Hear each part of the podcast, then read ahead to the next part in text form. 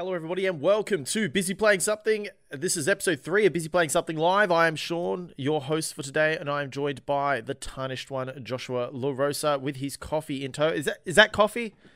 Black as my soul, my friend, and I just want to make note. Speaking of black, second week, no black t-shirt. We're all a little impressed, I can tell, That's- especially Ricky. Yeah, well, he's w- obviously wearing the white t-shirt. Ricky, welcome. Uh, we are a little bit delayed today. We're not going to say why, but uh, good to have you here. It was I was the reason we were late. I'm not trying Never to up- you. Never update your computer before the podcast. Just let it sit as it is. Don't trust Windows because Windows are uh, they're the devil. And never just never trust PCs in general. I've been saying this. I know we're three episodes into live, but there was a there's a hefty back catalogue of me telling you not to use PCs. Yeah, but that's because you don't understand them. Well, doesn't Yeah, look like that- Ricky understands them either. I, I hang on, hang on. For all the PC nerds out there, I definitely didn't just buy this, which is the um, Ryzen 9 5900X, which is like the fucking cream of the crop when it comes to uh, gaming CPUs. I literally just picked this up today before the podcast started. So Wait, did you Um, did yeah. you try and set that up before the podcast? no, no, that's not what I was doing. Um, Mm, I literally like no, because I got that. You know uh, how like Auspost now you can do like same day delivery, but it comes between like six and nine at night. I ordered this last night from I think Scorptec, and it was like, oh, it's the same price. Like it doesn't cost any extra for express post or next day delivery. I was like, I'll just get next day delivery, and then I looked at the window. It was like from six till nine, and I'm like, oh, that's like right in the middle of the podcast potentially. So thankfully he showed up just before we went live.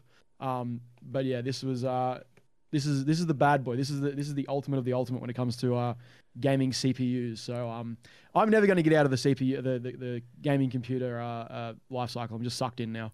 Yeah, where you've got to buy an upgrade, you know, every 12 months. My next Or- thing I'm getting is a 3080. Oh, Yay.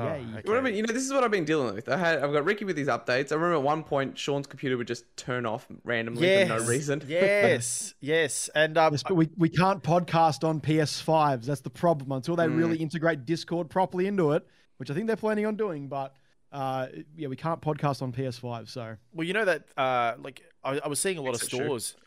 I was seeing a lot of stores. They had PS5s available for pre-order today, and I Yes. for did, about two hours. Well, that's the thing. I saw the message, and it was like a f- like the, I saw the message like five hours after it was posted, and I didn't see an update to say that they'd sold out. No, they No, definitely no, did. They, They did, were? yeah, yeah, Yeah, they yeah. were? Yeah. The the EB Games one, I didn't see the EB Games one until it was the. By the way, this is now sold out, and I was like, I wonder what they're talking about. Could have guessed. Sort of the went to like the reply post, and it was yeah, it was PS5s with um, it was either Forza or not Forza, sorry, um, Gran Turismo or, an old Gran Turismo, yeah. You'd wish Yeah, it was yeah. Forza. You'd wish it was Forza as the PlayStation Yeah. player, to be honest. But Yeah. oh well. well, we will move on anyway. so we do have a, a question that we we want to try and cover at the start of this episode, and that question is: Do we love nerd culture? Do we go to events, and why or why not?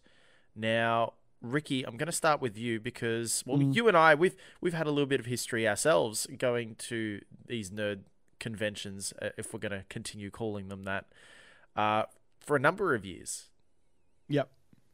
Yeah, we used to go to PAX um, with our uni club back in the back in the good old days. Um, yeah, I- used to go to stuff like Comic Con, like Oz Comic Con, Supernova, that sort of stuff, and because I had friends that cosplayed, and I was just sort of like the tag along in the Star Wars shirt or something that just sort of like held their bags and stuff while they dressed up and, and did shit. And I was more like interested in like the art section. Like I go to see all the artists and that and like buy artwork. Like you can't really see it. You can see a little bit behind me, but like I've got a lot of artwork up in this room, and all of it is from like original Australian artists that do like pop culture inspired artwork. So I've got like Dragon Ball Z stuff, Halo stuff up here, Alien versus Predator stuff over there. So that's what I enjoyed about it. But I think the older that I get, the more that I just don't care. the more like being around that many people just gives me like secondhand anxiety just thinking about. It. I'm just like I don't I don't want to do that, especially like in a post COVID world.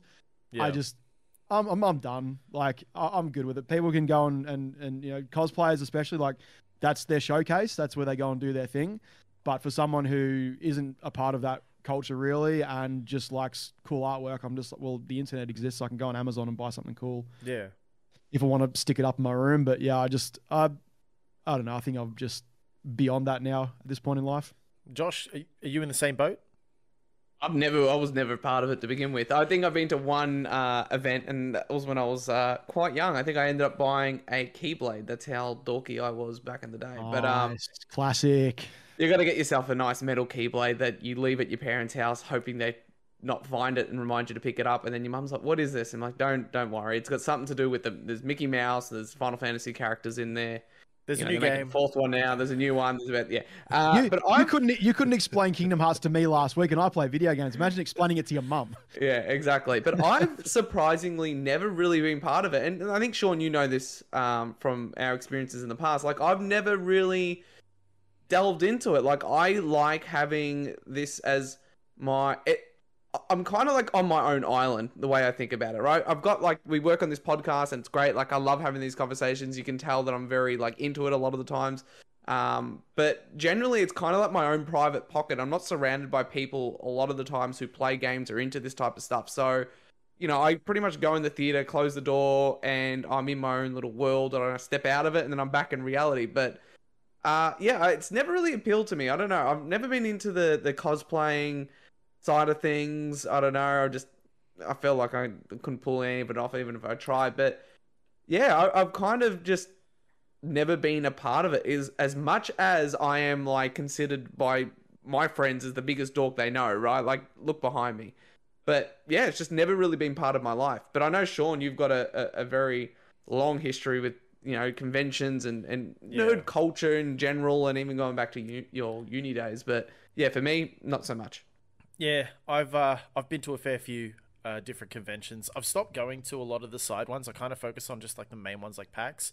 Um, I've gone for a multitude of different reasons. Like uh, I've gone cosplaying, so I went to I think it was a um, uh, some anime convention or whatever it was, and I just went in a ghillie suit with a Nerf gun, and that was it. Like I'm just looking around at stuff, but I find like a lot of the conventions nowadays you you want to go for the artists. You want to go for if it's games you want to have a look at what the, the local indie games are.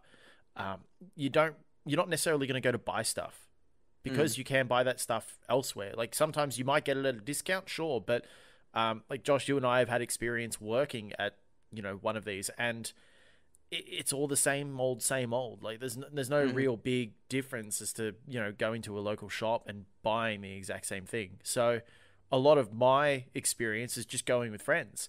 So PAX the last couple of years uh, that I have gone, so not the digital COVID ones, uh, obviously. Uh, so the beforehand, I I go buy the uh, the three day pass. I go the first day, maybe with a friend, but most of the time by myself. And then the second day, all my mates would come in. We'd have a look for an hour or two, and then we'd hit the bars. Yeah, And then that's the thing. Yeah. Sunday was And I- kind of like if we miss something or there's something we want to watch, we'll go. And I will say, I think this is a purely Australian thing because if I was in a world where I could go to E3 or go to any of those big exhibitions, Gamescom, TG, like all those big, big, the big players, I would be all in in that. I'd be breaking in to see the Sony conference. You know that, right? Like I'd be, you know, hiding under the stands. I'd be doing anything. I'd be like, "Shoo, just let me in." Um, but I think it's a purely Australian thing. Like our, uh, you know, conferences and our, what would you call them? Yeah. Uh, I would say conferences and showcases. Expos, whatever. Expos. They're they're more of a they're always more fan geared, right? You do have some you know talent that would come out, but it's more about the community getting together and doing all those things. We're not gonna you're not gonna go out there and see like the newest PlayStation game. I remember when I went that one time, it was uh prior to the console launch for PS4 and Xbox One, and they had an Xbox One, uh, sorry, yeah, Xbox Yeah. One on display. And that was the Xbox section. It was just an empty room with just the console in the middle. So it's not like, you know, get your hands on Ryse Son of Rome early or do any of that stuff. So I think it's a little different here in Australia.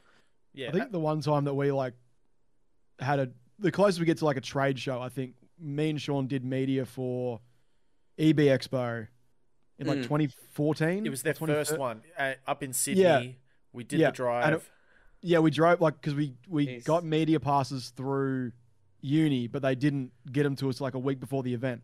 So we were like, Sean rang me. He's like, "Oh, we got the media pass." I'm like, "Cool." We got a week to find flights, and it was like, "Well, we might as well just drive because it'd be going to be cheaper to pay for petrol at this point." So we drove from Melbourne to Sydney.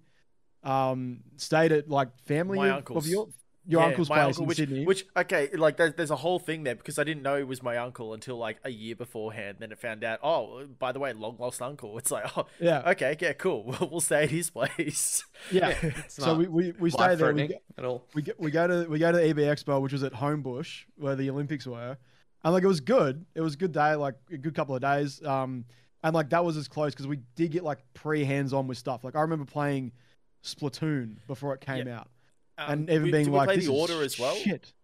I think so. Yeah, we played Order. Was eighteen sixty Yeah, six? eight, yeah, the order eighteen eighty six. order. We we played like eighteen eighty six. Yeah. half the game in fifteen minutes. Yeah.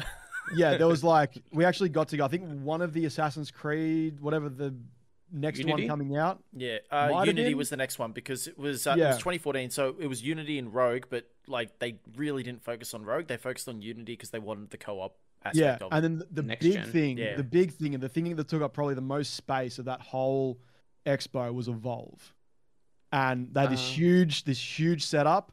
They had like the life size, like the the monster players, like it was just this huge like thing that, like there's a video on YouTube of me and Sean, like I cut it together. It was like all the footage we got just cut down to like a little montage and stuff, and I remember like the line into the Evolve playthrough was just this rotating door all day. People would get in, play a game, get out, line up again, and just continue playing. Remember me and him talking like on the way back from from Sydney, being like, "This is going to be like the next big esport." Like it's it was Yeah. so fucking popular on the day. We are like, you know, it's it's a built-in thing where you've got like you have a team of five and you can train like do like training because you've got your your one monster and your four hunters and stuff. So it's like you know Dota League where you got a team and like everyone has a specific role. And it was like this is this is going to be huge, and then it dropped, and then yeah, it was failed miserably. but like it was it was crazy like just going to like one of those trade shows and being like you kind of get an idea of what people are interested in Mm. and then the reality like you know three months later when everything actually launches can sometimes be a, a very stark difference And actually, that trip kind of like that that was a wild experience because while we were staying over at my uncle's, we we met up with a couple of his friends, and one of them worked on like the Matrix films in the special Yeah. effects department, and the other guy worked on Star Wars, and it's like, what is going on here? Like, yeah also the the worst part about that trip though was like we went out the night after like the saturday night Yeah. um of the expo and sydney is a like i'm not going to be ashamed to say it i fucking hate sydney i think it's a terrible town um it, the way that it's like set up like just logistically It's is terrible. It is. It's a maze. And they've got very like they don't have like the tram network or the train network that we have here in melbourne. It's nothing. It's all like either buses or like taxis or there was like the light rail which only ran until like midnight or something. We were there the weekend that daylight savings switched over and it was like all public transport pretty much like ceased at around 2 a.m and at 1.59 it went from 2 a.m directly to 3 a.m and there was no like grace period there where it was like oh we're going to run the buses for like an extra half hour or something no everything stopped the entire city just went blank and we ended up i think walking most of the way Yeah. from the cbd to your uncle's place which was like it took us like an hour about an hour, yeah. it was a long walk because it was like in the outer like western suburbs near Homebush ish kind of area. And yeah, it's just like if it was in Melbourne, it would have been like, I'll just get a tram or a train or whatever. And it was just not No nothing. Ubers Everything at that just- time, and the taxis No, were expensive as Uber. Uber. Yeah, taxis were expensive. Ubers didn't exist. We were like, we had enough money, I think, to get a tank of fuel on the way home between us Yeah, um because we were poor starving uni students but yeah it was just like the whole city just stopped dead at 2 slash 3 a.m and we were like how the fuck do we get back to where we were staying uh sydney you're a dumb town So so yeah, Josh, as you could probably hear, um, like there there are I guess like every convention is different, and you have different experiences, and it's what you make of that convention. I don't think, and I I agree with you in a sense. In Australia, we don't have a convention that's like, yeah, that's the thing to do. Like even PAX is kind of like, a, yeah, I'll go with my friends, or I'll go to the board games place because and play against people there because you're not going to be able to really find that elsewhere. It's it's not the same as America, at all. Mm. Mm. And even then, E3, E3 is dead, so who cares? Yeah. Well, E3 is dead now. but anyway, rest, rest, rest in piss e3 rest in piss rip. Oh, I got a cat under my foot. Anyway, so we are going to move on. Um, I think we've spoken about uh, the EB Expo a little bit more than we should. We are going to talk about which games we've played this week. So I've continued playing Satisfactory. I'm very much enjoying it. I've I'm trying some weird shit. and it's fun. Uh, Mm. Ricky, what are you playing? Um, just Lego Star Wars. Like I, I've had, it's been a very busy few weeks at work. Um, so I haven't had time to like just sit down and go like, all right, I'm gonna play because Elden Ring, like, you sit down and you play, and it's like four hours, five hours past like that. Lego Star Wars, I got on the Switch so I could just like pick it up, play 15, 20 minutes, play through a mission, and then put it back down. And also, I bought Kirby, but I haven't started it yet. So I'm keen Alright. to start it though. And Josh, still stuck. Still, still an Elden Ring. Um, I, I went away camping with my my wife. I gotta get, get used yeah, to saying it's, that. it's your wife.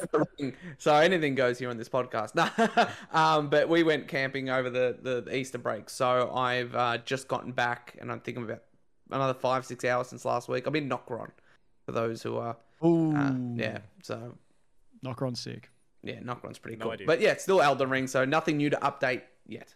Alrighty. So with that, we are going to move to the shoe report, and we're going to go to the main story that we do want to talk about today. And we've got a little bit of discussion about it, and I think it is a discussion that kind of gets mentioned a fair bit, but not really. Nothing's really done about it. And the reason being is that it's about backwards compatibility and why it's important and why game preservation is not really a thing. However, perhaps it should be. Um, you know, we have it for film, we have it for music, we have vaults, we have archives, we have collections. You don't get that sort sort of thing for video games, uh, mostly because you know if you have a finished product, you've got all the everything else behind it. Would you save that? And people just don't want to put in the effort yet. So, uh, with with that, with in saying that, backwards compatibility is great. Everyone mostly likes it for that reason.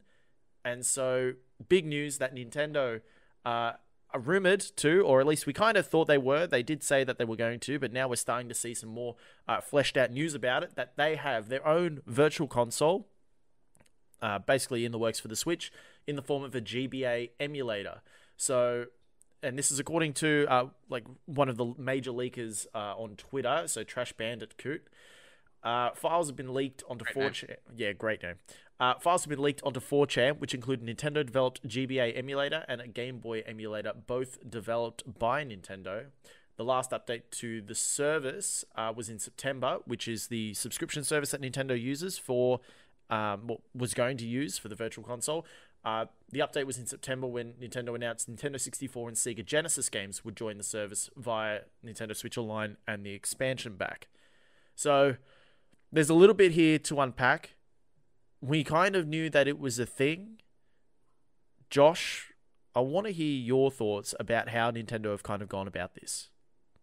Yeah, they've really tackled backwards compatibility in a weird way, and they haven't ever really been good about it. Like you think about a game, um, speaking of Game Boy games, like a Metroid Fusion, right? You'd, you'd own it on 3DS, you wouldn't own it on Wii U, you buy it again on Wii U. Now they're going to sell it to you a third time on on Switch.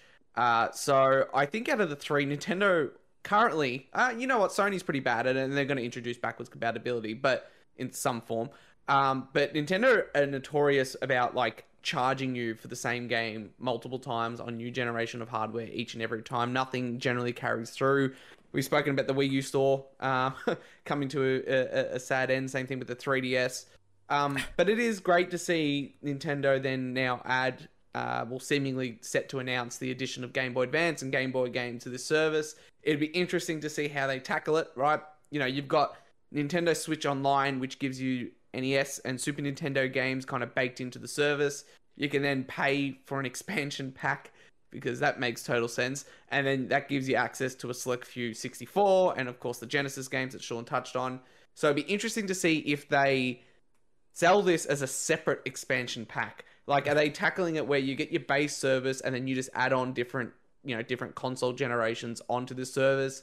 Are they going to bundle in the Genesis 64 with Game Boy and have like, you know, the expansion pack plus that gives you both the N64 Genesis plus Game Boy stuff? So it is a little confusing, but there are some great uh, games lost to the Game Boy and Game Boy Advance. It'd be great to play on the Switch. Like the Switch is a perfect console handheld hybrid, and you know, I want to go play uh, Sonic Advance. Why not? Yeah. Well, uh, I'm I'm not sure necessarily about having multiple expansions because the, the, the main expansion is a little bit not. expensive already. Like you get like in terms of that, you're getting the Nintendo 64 games, you're getting the Genesis Mega Drive games, but then you're also getting the like expansion pack for Mario Kart. So you're Yeah, getting Animal Crossing as yeah, well. and Animal. Crossing. So if you're looking at it in terms of what Nintendo are offering as part of that expansion pack, I'm not necessarily sure that they'll go for like a separate expansion pack for the handheld back catalog, as much as that is very much a Nintendo thing. That is Like- something they could They- easily do. They had, they better not. I'm I'm paying more now for that Nintendo subscription service than I am for Game Pass every month. Like, and what am I getting out of it? The ability to play online on the three games that supported on Nintendo, plus like it's some emulated games that might or might not I might or might not play. Like, I'm trying to work out a reason why I'm paying for this service, and like adding some Game Boy Advance emulation to that is enticing. But if you're going to go and whack another five bucks a month on, then I'm like, all right, I'm out. I don't care. I have emulators on my computer. So like, I don't need to pay. You that was what I was going to add, version. right? Like Sean, like uh, this is Nintendo's way of tackling their in their eyes. This is them saying, "Look, we're going. Look, we're we're we're here for game preservation. Look, we're adding Game Boy games and Game Boy Advance games."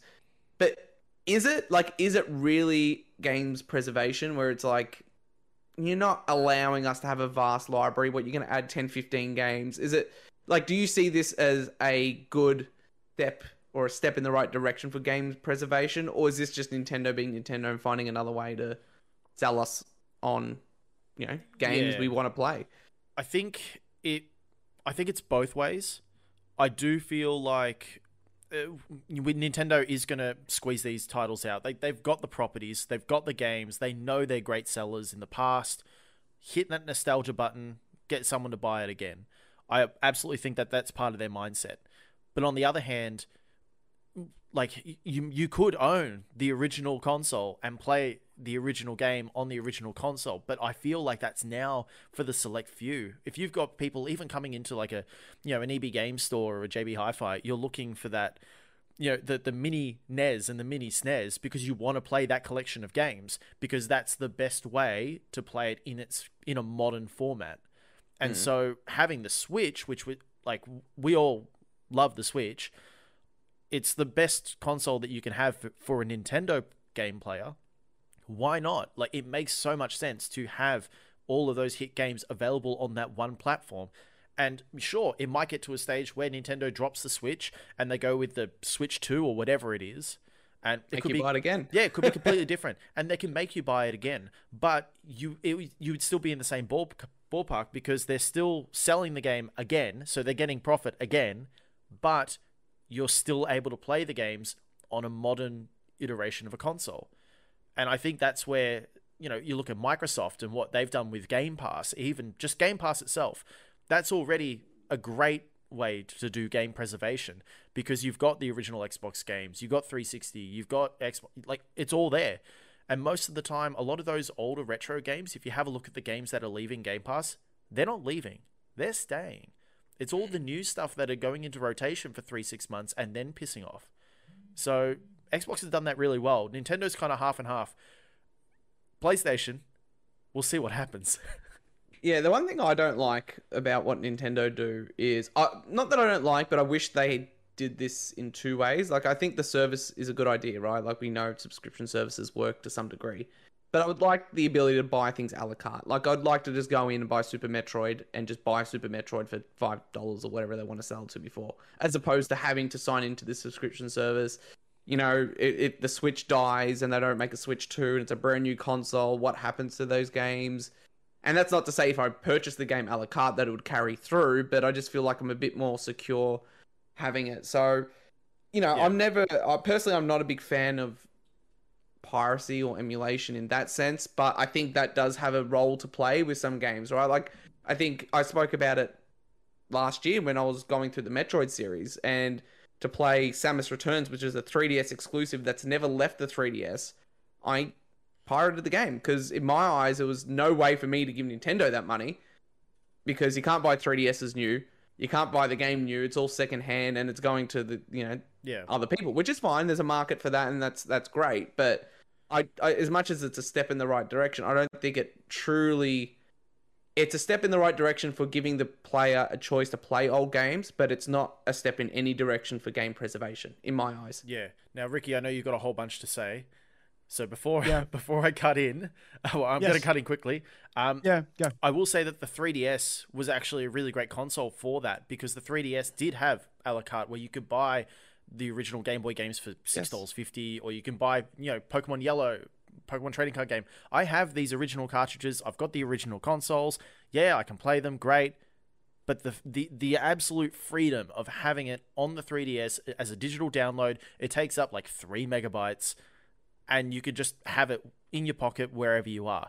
The 3DS had that, and I do agree with you that the Switch would be better off having it that way. But in the age of subscription, I don't think that's going to happen. Ricky? Mm. Um, I think this is uh, 95% money making, 5% altruism. Um, we have game preservation. Every emulator that exists, every person that's ever ripped a, a Game Boy cartridge, that's game preservation. We've had it for decades now. Um, and the thing is, and we'll, we'll see what happens when this gets announced and how stable these games are, how well they run on that larger you know screen, and then eventually, obviously, playing on TVs as well. But for years, there have been homebrew people out there creating these, you know, little machines that you plug a Game Boy or Game Boy Advance cartridge into. It does all the calculations to then take that, you know, 300 by 300 pixel image and then manage to blow it up to 1080p, 4 even 4K now. You can get like that looking reasonable, playable, no screen tearing, none of that a- anti-aliasing stuff that you would have um, when you just like plug a, you know, when you plug an N64 into a 4K TV now, and you get all the screen tearing and stuff. Like people have been working on this for years, and not only just preserving the game in its natural state, but preserving the game in a way that it is going to be continually playable for generations to be to come. So, like we've had that level of game preservation inbuilt in the community for decades, and Nintendo have done everything they can to, to yeah, exactly to stop that. I'm like, why aren't you hiring these people to Mm. come in and write the code, build the circuitry that is going to preserve these games to the best of their ability? There have been plenty of discussions about how poorly the NES, SNES, and N64 ports have been to the Switch.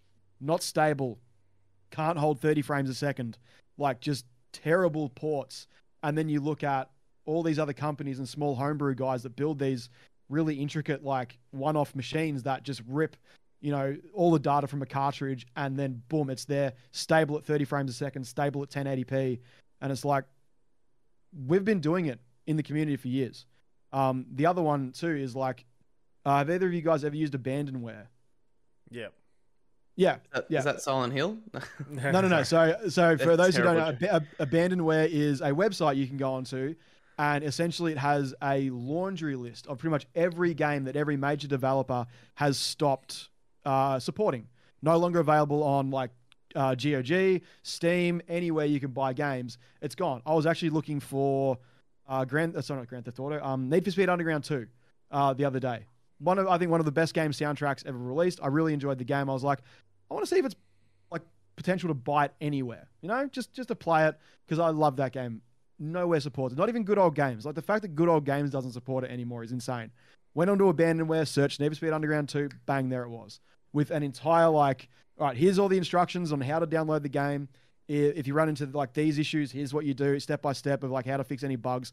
Like, I know that, Josh, you said you're not a big fan of piracy and stuff, but I think when you get to end of life, if a developer has stopped supporting a game, screw it. It is open field for piracy. I don't care anymore. I am more than happy to go out there and get a crack copy of a game that a developer has either given up on or doesn't support anymore or does not offer a legitimate way to buy in any of their storefronts anymore. I'm just like, screw it. It's, you know, they, they've stopped caring. They don't care anymore. Piracy is on the table at that point. Um, for Nintendo games, look, they made it for the longest time until really you got the 3DS and you got that online store. there was no real way to buy like the OG Pokemon games or like a lot of the OG, um, like first generation wave of um, Game Boy games. There was nothing. You couldn't get them anywhere. Um, and finally, they put them on the the 3DS store, which was good. But up until that point, once again, it was like, all right, you've seemingly given up on these games. I want to play them. I have no other way to go about that in this day and age than, yeah, I got to go onto all the emulator sites, all the ROM sites, and just rip them and, and play them. And yeah, I'm I'm a bit of an advocate for privacy uh, for piracy. I at, at a certain point, there there's like a certain point you get to. I'm just like, all right, if a, if a developer has given up on it, if they have no legitimate way of getting that product to you, then you know what? I'm gonna I'm gonna engage in a little bit of piracy. So at the moment, from from what you're saying, Ricky, so you're saying at, Yes. at once it's at end of life, so once the game is no longer supported, then whatever means necessary Free in order to play that Free game. reign. Yep. Okay. So then we've got companies. So, like, let's just look at the big three, for example. So, you've got Nintendo who are continually reselling these games. Sure, they might skip generations, but they are reselling these games. Xbox has yes. games as part of their, their subscription service. PlayStation, we're looking at them having uh, a bunch of games uh, connected to their PlayStation Plus service. So, is it just okay? Well, if one of these games, like I remember, um, uh, you know, Conker's Bad Fur Day on the Nintendo 64, it got an Xbox version, Con- Conker Live and Reloaded, Yep. uh, which also had like an online uh, battle system as Well- well. Yeah. So the only way to play that was on the original Xbox. There was no other way to play that game, and finding copies was hard. So it would be a game that people would pirate. Then the game was given out as a free game with Games with Gold. So what do you do there? And that's where it comes down to the ethical question because in the business eyes, it's okay, you may not be able to play X game at the moment, but we have plans to remaster it, remake it, do whatever to it in the next five years. I don't think there's any right answer to that question. Like, piracy has a role to play, right? It's done good in some instances where games have been lost to time. And if it wasn't for someone pirating these games, they wouldn't exist. And you know the owners of these games lost it. Like there was a Mega Man game where um, Capcom completely lost the code to the game. Same thing with uh, Kingdom Hearts. Yeah. Keeps coming back, Kingdom Hearts. Uh, but that's another example. So I don't think there, there is an ethical role to play. I think it's just each particular game in that moment when you're wanting to play it, it's a calculation you need to run in your mind, right? And I'm not saying pirating's good. I'm not saying pirating's bad. You got to run that. I made that decision with Metroid because at the time it was impossible to get Samus Returns unless I was going to go track down a secondhand 3DS and pay above and beyond to get a secondhand copy of the 3DS game. So that that is at the end of the day that is Nintendo's property to not sell. Just because I want to play it doesn't mean I have the right to then get it illegally. Um, but everyone's going to make that choice, and I, I know I've spoken and we've spoken about this with other topics and um, other things as well, where you can't, I think personally, ever live a hundred percent moralistic ethic life. You can't, you can't. It's impossible um, because every decision has you know butterfly effect of other decisions and who's manufacturing it, where the parts coming from, blah blah blah blah blah blah blah. Uh, so look, I think it has a role to play, just like what Nintendo is doing or seemingly going to do has a role to play. What Xbox is doing with uh, Game Pass has a role to play. And who knows what's happening with Sony, right? Because you look at PS3, you could buy a la carte PS1, PS2 uh, games through the store. Uh, same thing carried over to the Vita. And then you get to PS4, you could get some PS2 games, but it really started to drop away. And then PS5 plays PS4 games, but you can't do the, the 1, 2, and 3. So, and that could all change at, you know, Flick of the Switch. You spoke about it last week and what they're looking to do. So I think at the end of the day, like, I think game preservation is important. It is a shame that we're not seeing the companies take full ownership of that and embrace it. It is left to the community, and I think there is a place in that community to do things that are not 100% ethically legal, um, but it all has to be within bounds. Like, you know, you're not going to go and, and you hear those stories where um, Metroid Dread launched and within a week there was an emulator running it and people were illegally downloading and playing that game. In my eyes, that's completely wrong. Like Mercury Steam made a great game in Metroid Dread. You need to be there to support the developers, or you're not going to get a sequel, right? It took us that long to get a new Metroid game, and then I felt I fell in love with the series based on that. Like it, it's it's a timing thing. and a moralistic choice thing, and it comes down to what cards are being dealt and what I can and cannot access. Um, but yeah, I don't think anyone on this podcast is sitting here saying, "Yeah, yeah go, yeah, Metroid Dread is a week old. Don't pay for it. If it's, there's an emulator out there, play it on your PC." No, that's not the right thing to do, and I don't think any of us are saying that um, as part of it. Yeah, like I, I know, like for myself, in terms of film and TV shows, uh, so I, I use a website website called Trakt. Uh, to basically like have a look at like what I'm watching, and it also tells me what subscription services or you know what free to air services like film and TV shows are on. So that way, okay, I know that if I have Netflix, okay, I can watch these ones, but I would need binge to watch these ones. So it, it kind of lays that out for me. If I find something that I want to watch that I can't get anywhere, what am I going to turn to? Well, I'm probably going to go put a pirate hat on and I'm going to go and sail the seven seas. But like, th- so film already has kind of that system in place where for a lot of us, if we've got the subscription service, you're not going to download the newest Harry Potter. You'll just watch it on Stan if it's on there. Because it's easier. Because it's convenient. yeah, it's easier, it's convenient, and not only that, you feel a little bit better about yourself because it's legal. But if Do it's not available, have you don't care. A vault. I'm pretty sure movies have a vault. Like once they hit a certain age, they become public domain Uh, and accessible. Seventy years. Yeah. Uh, like, oh, Uh, oh, no, sorry, that's for um, no, that's for Uh, Creative books. Commons. Sorry for books. Like, yeah, it Yeah, kind of there's it kind definitely of that for books. Yeah. Yeah. in libraries. So I don't know why we can't have a games version of that. All right, we're not going to wait hundred years to go back and pay Well, even play if an it's- NES game. Well, but think about it right now. What year did Tetris come out? what was that original Game Boy? So that's Well, nineties. so okay, well, I'm pretty sure Tetris. Like was the- eight- like the Tetris is arcade- eight- the yeah. Tetris is older. Sorry, Yeah. The much arcade older. machine would have been like the seventies. Yeah, Yeah. Okay. So okay, let's just say was- let's just say 1980, right? Like right before the NES and all that sort of stuff. So 1980. So if we put a thing saying, okay, after 50 years, it goes, 84. It go, yeah, there you go, 84. eighty four. No. Okay, So NES. Um, it goes into the, so 1984 goes into the public domain. So let's say 50 years it goes in. So at what? So you've got 16. You got what? I'm trying to do quick maths now. Uh, 2034 is Hmm. when Tetris will be part of the public domain. If The you would, yeah. yeah. the original.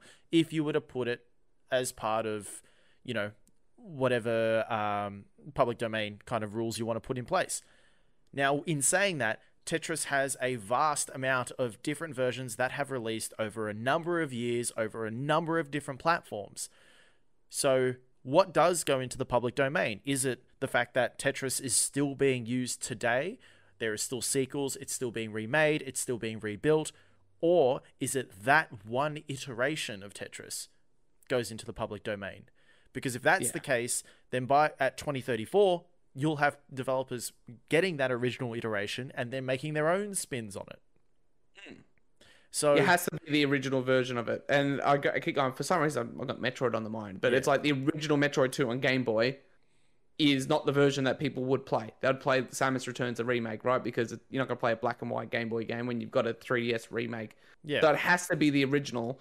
And what's good about that is up and comer game developers or, you know, people that young people that might not have a lot of money or, you know, young kids or whatever can go back and experience some of these older classic games.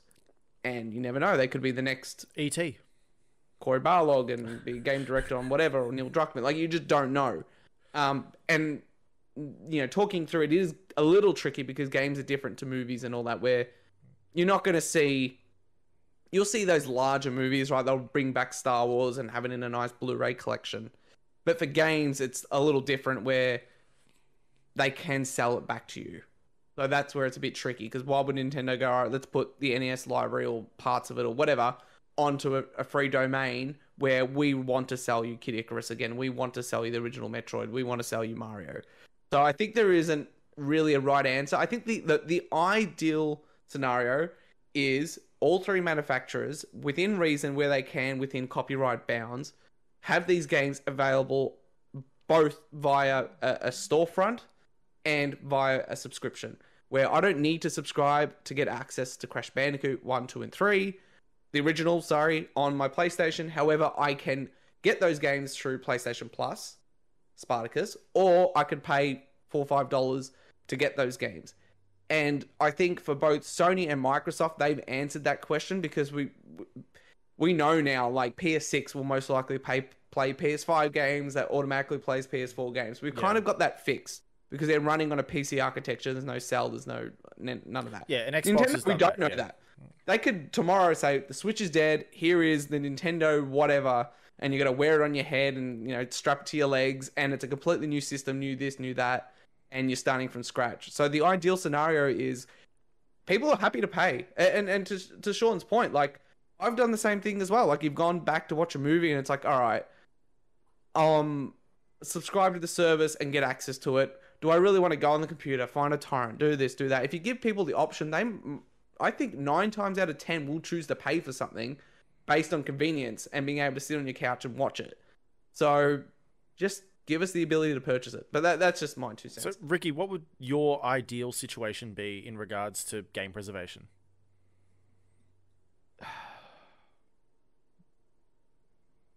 I think that ideally, in a perfect world, and I think the reason that the um, community-led game preservation is sort of so prolific is that that money is sort of taken out of the equation.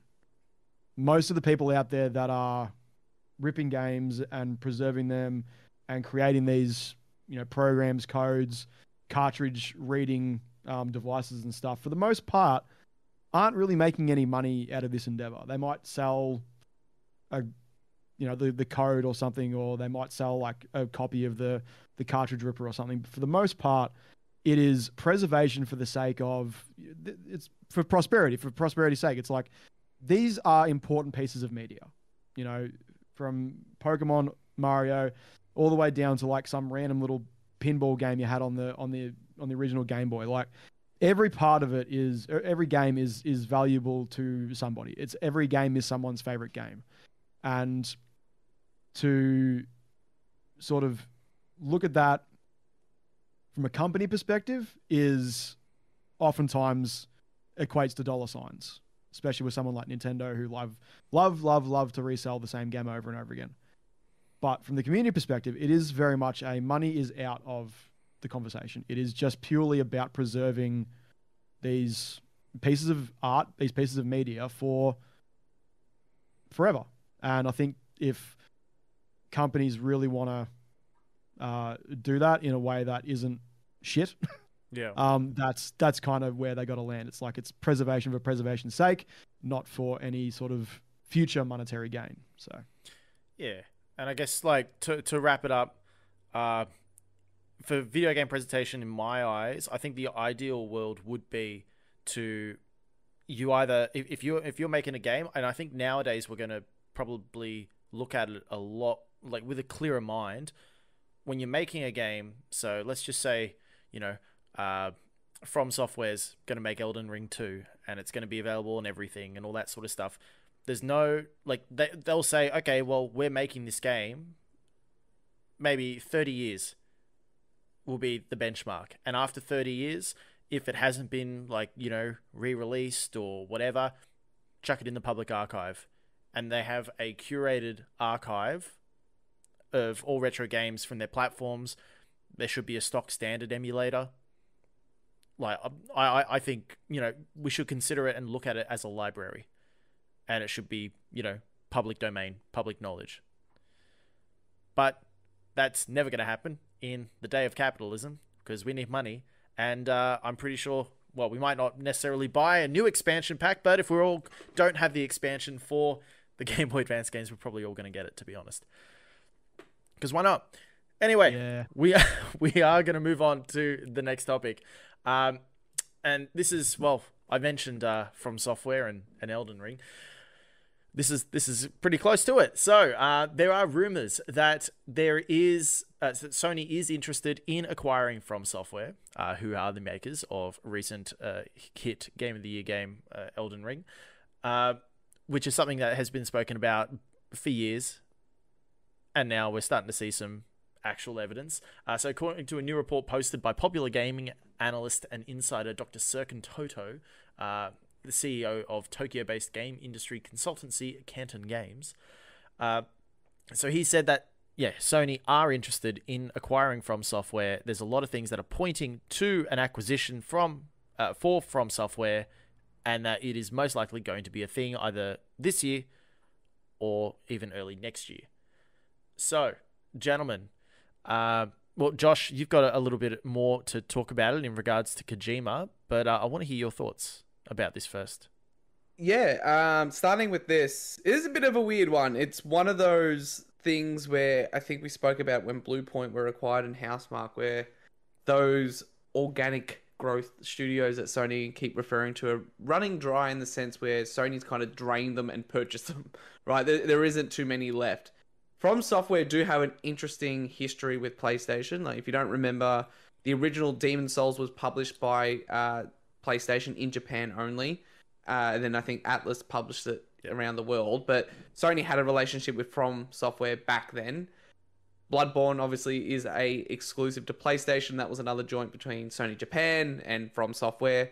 So there is a history of those companies working together. Sony also last year took a 1.9 or 2% stake in Kadokawa, which is From Software's parent company. So Sony's kind of got their tendrils in From Software from an early early age. Uh, now, this all kind of came about, as Sean said, right? These rumors have been percolating in the background for a long time. It all kind of really started where Sony were really publicizing and, and publicly showcasing Elden Ring, right? They had a PlayStation blog article where all the studios in first party were talking about their favorite bosses from From Software games. They were promoting the game, uh, uh, Elden Ring, heavily on social media, and um, it just seemed like this could happen. Then more recently, uh, there was the the update to the PlayStation um, banner, which added in uh, Death Stranding, and the whole Kojima production thing came up, and everyone thought Sony was acquiring Kojima Productions, and then that was then confirmed to not be happening. Uh, Kojima himself tweeted that Kojima Productions is staying independent. Um, just note the same thing was then was said about Housemarque when that yeah. If you don't, if you remember, they Sony Japan accidentally updated the Twitter thing, and they said, "No, no, we're still independent." And then, like, obviously, we're we're acquired after that. Uh, so yeah, I'm not saying that this could happen. I'm just saying, just it, it's something important to note because it, it things can change. So that happened, and then an industry insider by the name of Jeff Grubb, who we've spoken about here on the show, mentioned that Sony's actually looking to acquire the, the acquisition Sony's set to make is is um, seemingly bigger than Kojima Productions. So that's again pointing to a, a, larger acquisition. A lot of a lot of people are speculating in the industry it is a, a, a Japanese um, focused purchase. A lot of people think Konami and those IP. There was rumors that Sony was courting uh, Konami to get uh, exclusive access to some of their larger IP, Metal Gear, Castlevania, Silent Hills, uh, as an example. But now this has come up uh, that Sony is is interested potentially in, in purchasing from. So I'm interested to hear um, Sean and Ricky as well your thoughts on if this purchase makes sense. Does From Software fit anywhere within first party? And you know, do you, if it was to happen, is it a smart move? I think the answer is clearly yes with the the success of Elden Ring. But do you, Sean, like, do you see From Software kind of fitting in next to Santa Monica, next to Guerrilla Games, for instance? It's an interesting one because I feel like From Software have been really successful being cross-platform, uh, like for for uh, well multi-platform, sorry, uh, for a few of their major titles. And as much as yes, it, it would absolutely work for the Sony's brand, and it will kind of fit in with their third-person action adventure style games. Um, I feel like from software like it, it is their target demographic. I do feel like elden ring sells more on playstation than it does on xbox and you know De- demon souls and dark souls probably also did the same thing. So they're probably leaning more into that. It's all japanese focused. That makes sense. But if you still want to get it with the western market you've got to find ways to kind of branch out and so you know kind of restricting yourselves away from the pc market restricting yourselves away from even a smaller Xbox market. Uh, I'm not sure if that would be in their best interest long term. Um, especially with you know a new subscription service coming along how would they feel about their previous games all coming to that subscription service so there's there's a few questions there. I I, I think it'd be a great purchase uh, by anyone really, uh, whoever you know was to get from, but um, yeah, I'm not sure if it's the best for them. Ricky, what do you think? I was just having a look at the. I was trying to find the split of like sales on what platform, though that initial 12 million they made early on um, was. I can't find that anywhere, but I did find uh, all of the FromSoft titles sales records, and unsurprisingly, the two worst performing are Demon's Souls and Bloodborne because they restricted themselves to one platform, uh, and it is not even close in the order of millions between Bloodborne and then the next worst selling game, which was Dark Souls uh, 2.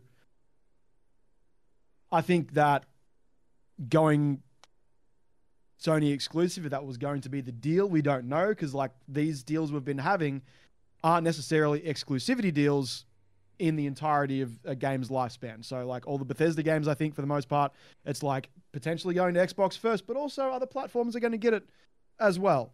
So is it going to be an exclusivity deal? Is it going to be just a hey, you make games, we own you, we probably get the game first or better or you know bigger or whatever the deal's going to be, but then everyone else still gets it. Um, I know that the PC community for the Souls games is massive, and removing that is a bold move because mods and stuff are such a huge part of the life cycle of a of a Souls game. Uh, you can't do that on PlayStation. That would be bad, and you're going to kill a lot of community goodwill doing something like that. So it would depend on the nature of the deal.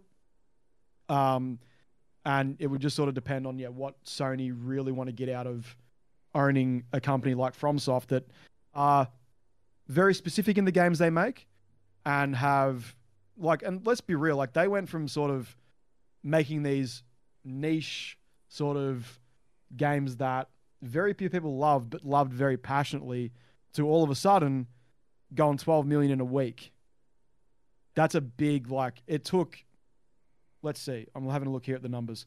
Uh, the best a game had done in a week for fromsoft before this was sekiro at under 4 million in a week so they've tripled their market share with one game i don't think it's the time to go we're going to then cut half that market share off it seems a bit silly Now, Josh, that's just my that's just my opinion. But yeah, um, I think it's a it'll be interesting to see what the nature of that deal would be. now, Josh, you're looking mad. What, what's on your mind? No, I'm just thinking through a lot of it. Um, Because you're leaning back in your chair. You're like, oh, what's going on? no, no, I'm just I'm just thinking through because there's a lot of good stuff in there, right? Like the idea of we're seeing acquisitions play out a little differently than we have in the past. We're seeing, you know, Activision if that acquisition actually goes through because I feel like every second day there's everyone's trying to stop it. Um, we're seeing Call of Duty seemingly remain multi-platform if that was to happen. We saw Psychonauts, right? And that was a little different because that was promised for other platforms prior to the acquisition. And then you've got the Bungie stuff, which is seemingly staying multi-platform. It's interesting, right? And then you've got Sony buying Haven Studios, which you know is going to be exclusive. So how this plays out is interesting. And I would say if Sony was to acquire from software, it was uh, it will be an exclusive play. However, I think we need to stop thinking that Sony aren't years away from releasing games to PC very early. I truly believe that we are not that far away from seeing PlayStation games launch day and date to PC. You would have asked me a few years ago, I would have said not yet. But with how rapidly mergers and acquisitions are happening, I think they can't not do it. You can't purchase a large player off the field and then just restrict their games to one platform. It just doesn't make sense. And consoles are still important to Sony. That ecosystem is very important to you know Sony and PlayStation. But if Sony was to acquire from software, I could see maybe you know their games being somewhat PlayStation exclusive, but I don't think we're that far off from seeing them game their games launch day and date to PC. Um, very similar to what Microsoft's done. And in saying that, from software games are notorious on PC. Like they don't really run the best. I think I think Elden Ring. That's yeah, the that's the point. Like that's half the fun. Like that's what the community builds content around. yeah, Like, exactly. You don't get you don't get a sub. that. that You don't, go, get, "Oh, you don't get you don't get a sub six minute run of Elden Ring without the PC port being a bit shit. yeah, But that's kind of the beauty of the Souls games, and like the more that I've delved into it, the more I've discovered is like that's the sort of shit that they like. They want a bit of broken, Yeah. you know, to sort of to go. All right, how do we exploit this game? How do we like cheese the game essentially and make it as uh, broken as possible while also completing the main goal of the game? It's yeah. kind of So it's kind of the fun. So one of the things Yeah. also, when, so Josh, when you when you talk about like PlayStation releasing their games onto PC, so Mm-hmm. and we're talking, we're not talking Mac and all that sort. Of, we're just talking PC. So when we look at the major platforms of where PC games are going, they're what Steam. Steam Epic, Epic. Game Store, right? So Steam and Epic Games. So that's probably where you'd go. You, you're not going to release it on um, on Microsoft's storefront. No, and Sony's not going to have. I don't see them having their own storefront. We saw Sony again make another, um, I think another billion dollars or a billion dollars into Epic, and that's probably to partner up with more Unreal. Um, but I think Steam still makes the most sense for PlayStation. They're seeing success there, so I would say these games would be launching, maybe both in Epic. I was going to say maybe Epic because they've already had deals with like Kena. Um, they've had deals with uh, God of War. Like they're all on Epic. and they're on Steam as well. Yeah. So Yeah. you you think that it'd be on both? Probably not GOG. No, I, I, I just no. think um, Steam makes too much sense, right? Because I know people personally who play on Steam that even if a game is free on the Epic Store, they'll still buy it through Steam because they like just having that one consolidated collection of games that they can kind of see a list and have it all there. Um, but I don't think it hurts launching it in Epic as well. And you, it- like you said, um, and Sony's partnered with Epic again, made another uh, billion dollar investment. So I think we're getting there, and we're hearing Jim Ryan talk about wanting to, you know, not sell to 10 millions, want to open it up to hundreds of millions. It makes sense. And I think Sony know that, they're aware of it, but they're cautious not to piss the fanboys off, in quotes, by launching the next Last of Us day and date to PC. But we are not that far away. So if this purchase and acquisition was to go through, Elden Ring had just launched.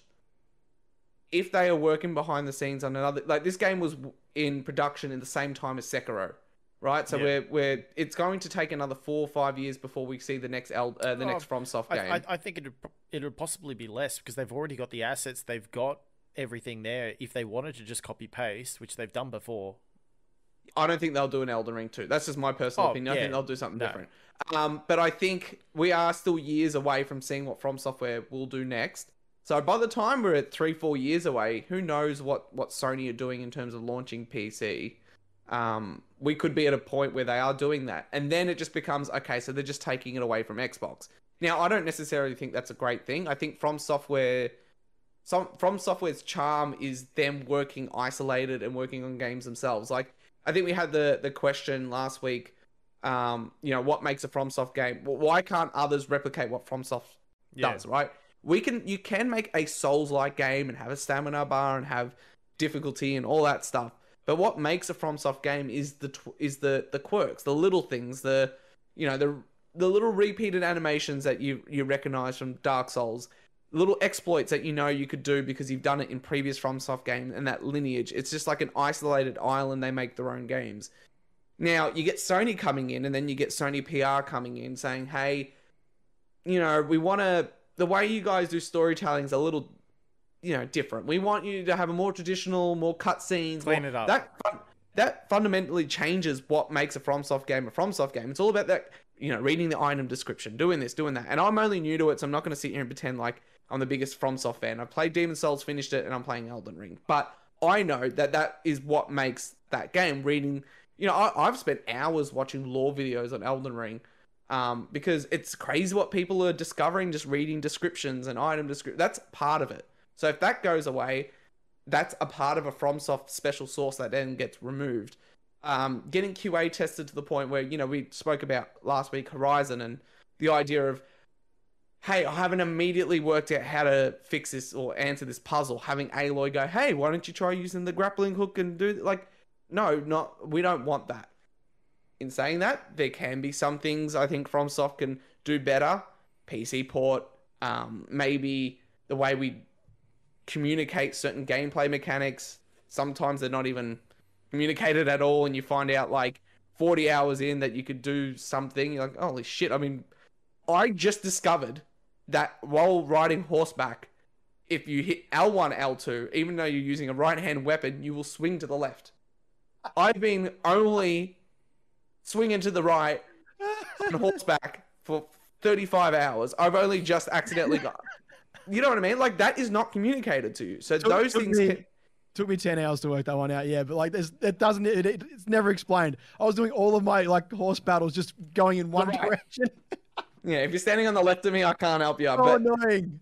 and that oh, that's Oh, part of it and that's a big part of the special sauce is that community engagement and you know digging through all the items so personally i think fromsoft are better off staying independent even though they've got ties with uh, with other companies they've got publishing stuff with bandai uh, namco but if sony was to acquire them i think it would be a very much hey you're part of the playstation umbrella hey we want your games exclusive on console and potentially pc but we will leave you alone a la bungie and not so much a Housemarque where you know Housemarque's next game is purely on PlayStation. They've got you know the other teams involved in certain things. Um, so yeah, I think if if, if like to what Sean said, if anyone acquires FromSoft, it's good for them. Like there, there's no way Microsoft wouldn't be like, oh, we, we wouldn't buy FromSoft. Yeah. Like it makes perfect sense, and it does answer the the Sony Japan thing, right? Not having Japan studios fall away and only having you know smaller teams there now. Um, they could fit, but it would fit if they're left alone because I think what they have is special. But they can be cleaned up in some instances. So we'll see what happens.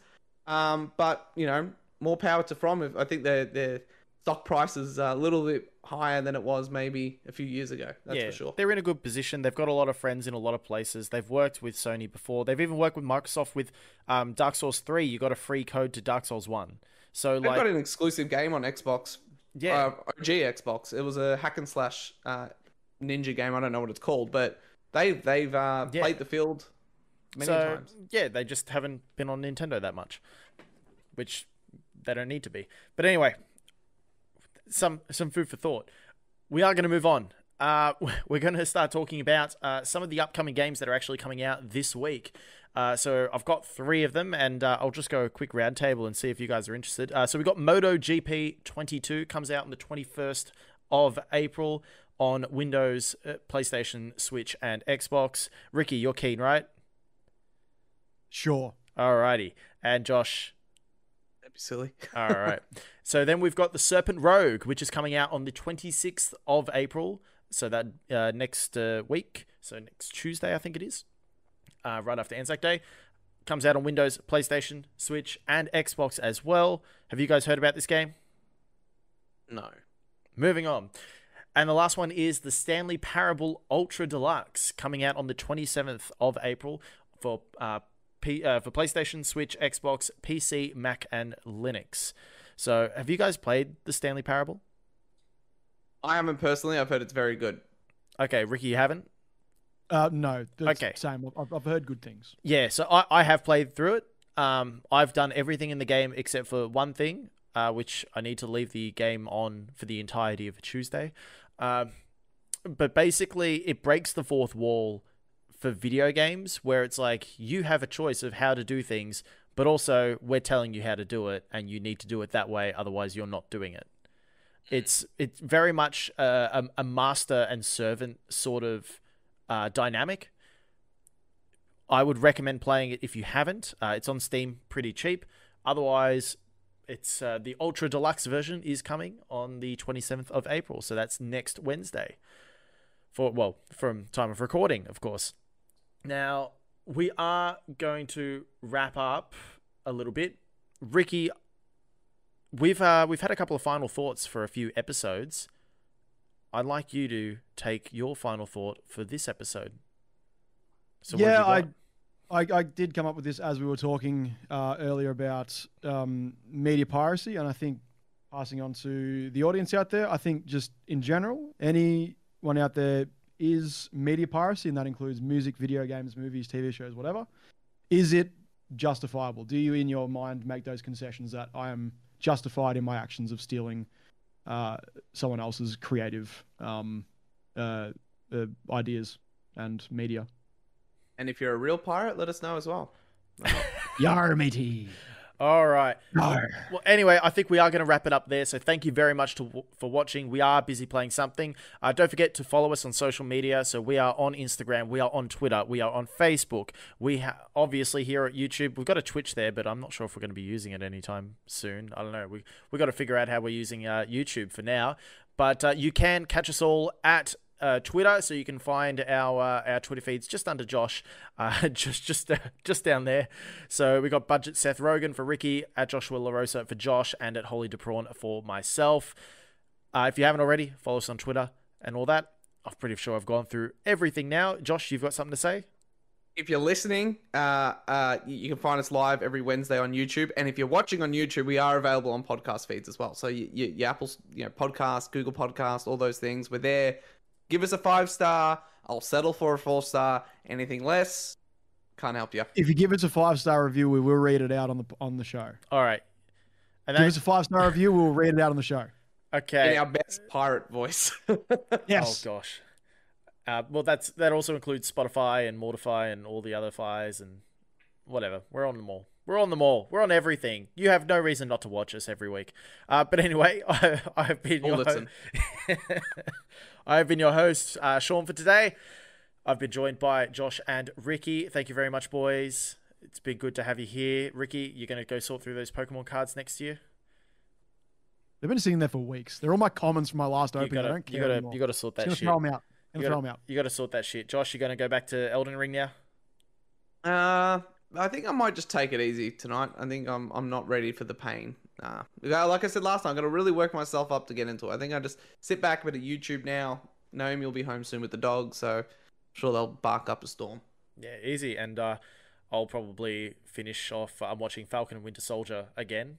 Uh, so I'm up to the last couple of episodes of that, and uh, I'll play a bit of Satisfactory or I don't know, maybe some Fortnite. We'll see how we go. See see who's online. But anyway, thank you very much, for everyone who has been watching. Hopefully you have enjoyed it, and we shall see you next week.